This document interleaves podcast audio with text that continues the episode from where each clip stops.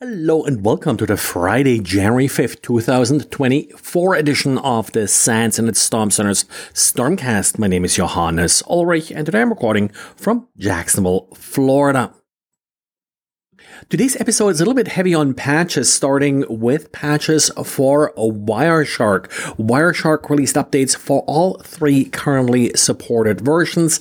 These updates fix a number of security vulnerabilities.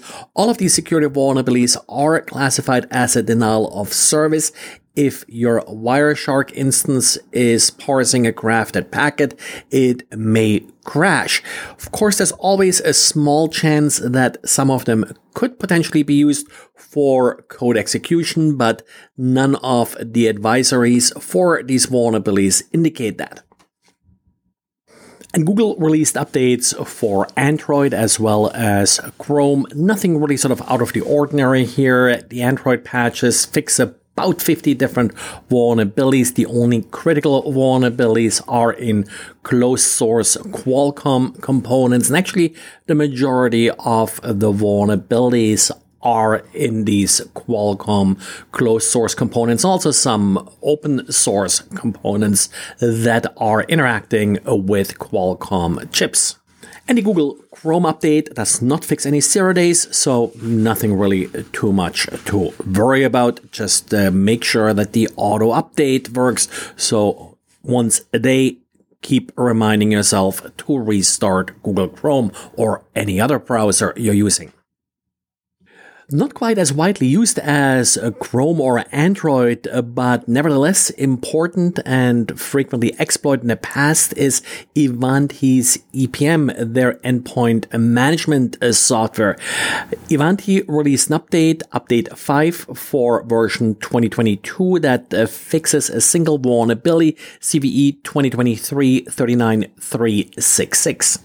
This is a SQL injection vulnerability that can lead, according to Ivanti, to output without the need for authentication.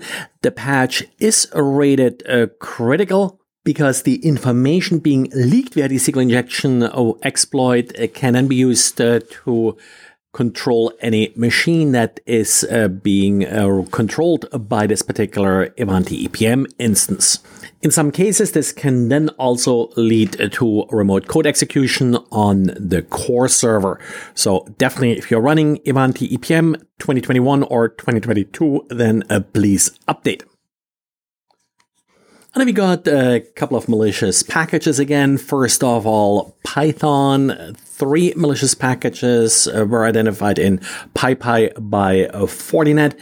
They all include uh, crypto coin miners. Kind of interesting that they sort of install a malicious payload in stages. So the actual package is not containing all the malicious code, likely to evade detection. Instead, it then on import loads additional malicious code from a website, a little bash script that then installs the uh, crypto coin miner.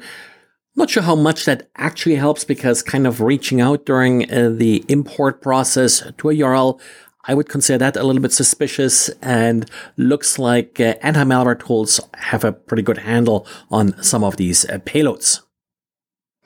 And secondly, well, if uh, Python has an issue, NPM can't be far behind. Uh, NPM had actually a little bit an interesting, different issue, more like a prank. Someone uh, did publish an everything package.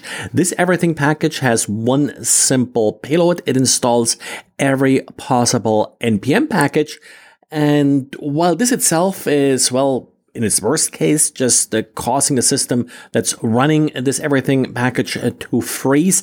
It also apparently prevented authors of these packages that are being included by everything from unpublishing their packages because they were now a requirement to the everything package.